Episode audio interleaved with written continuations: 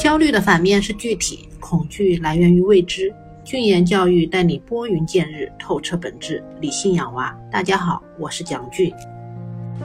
前几天，广州中考改革方案征求公众意见。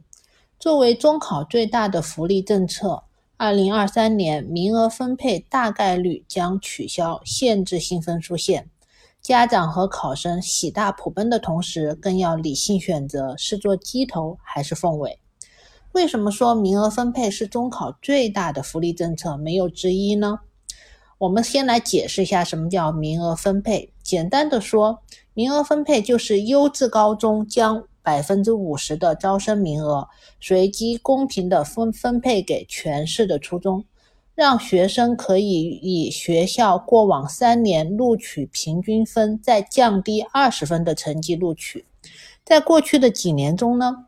广州平均约三个考生竞争一个名额分配指标，相比仅约百分之五十的普高升学率，机会大了不少。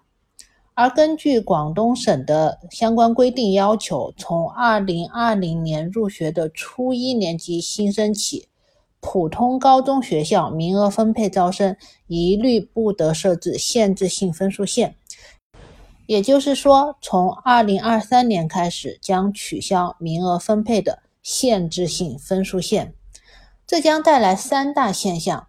首先，有利于引导小升初的家长不再焦虑追逐名校，理性抉抉择计算博弈，缓解择校热。因为名额分配是校内 PK，学校只要在本校内部拔得头筹。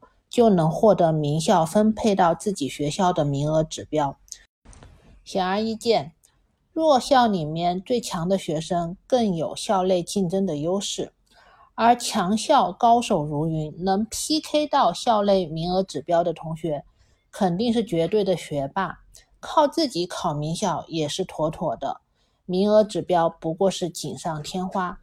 第二，没有流标了。可能推高第三批户籍生的录取分数，比如说 A 初中分配到华附一个名额指标，但该校成绩最好的考生考分也达不到华附过往三年录取分数平均分再降低二十分，那这个指标就会作废，回到第三批去录取，无形中就增加了第三批的录取指标。但如果取消限制性的分数，则 A 校第一名无论考分有多低都能入读华附。过去名高中百分之三十到五十的名额都会流标，但今后第三批就没有这一个福利了。我们进一步来解释一下这个概念，以二零二二年的广州市的中考来举例子。去二零二二年全市名额分配的计划是两万三千五百一十三个。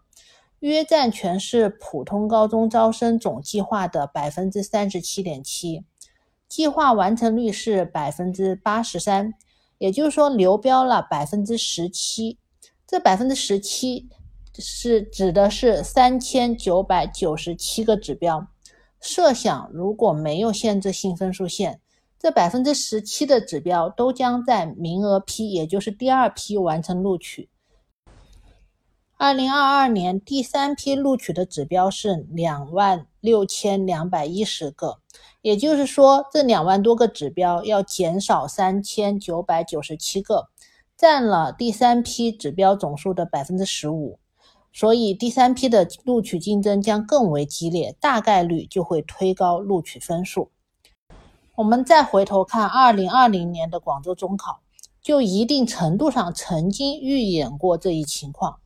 当年由于名校名额批录取的分数线大幅降低，造成流标大幅减少，回到第三批的指标也大幅减少，就出现过推高第三批录取分数的情况。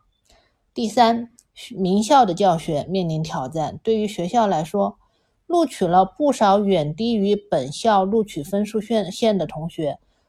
如何协调学习层次跨度如此大的学生，挑战巨大。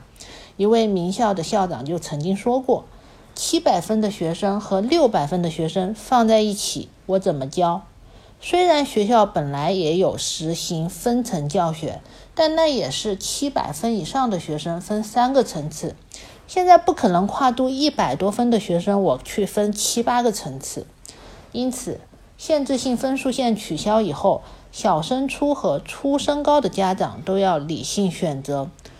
读初中如何衡量名额分配的不确定性，选择做鸡头还是凤尾？读高中要理性填报，如果成绩差距差距太大，跟不上同学的进度，自己煎熬，学校也难教。总之，适合的教育才是最好的教育。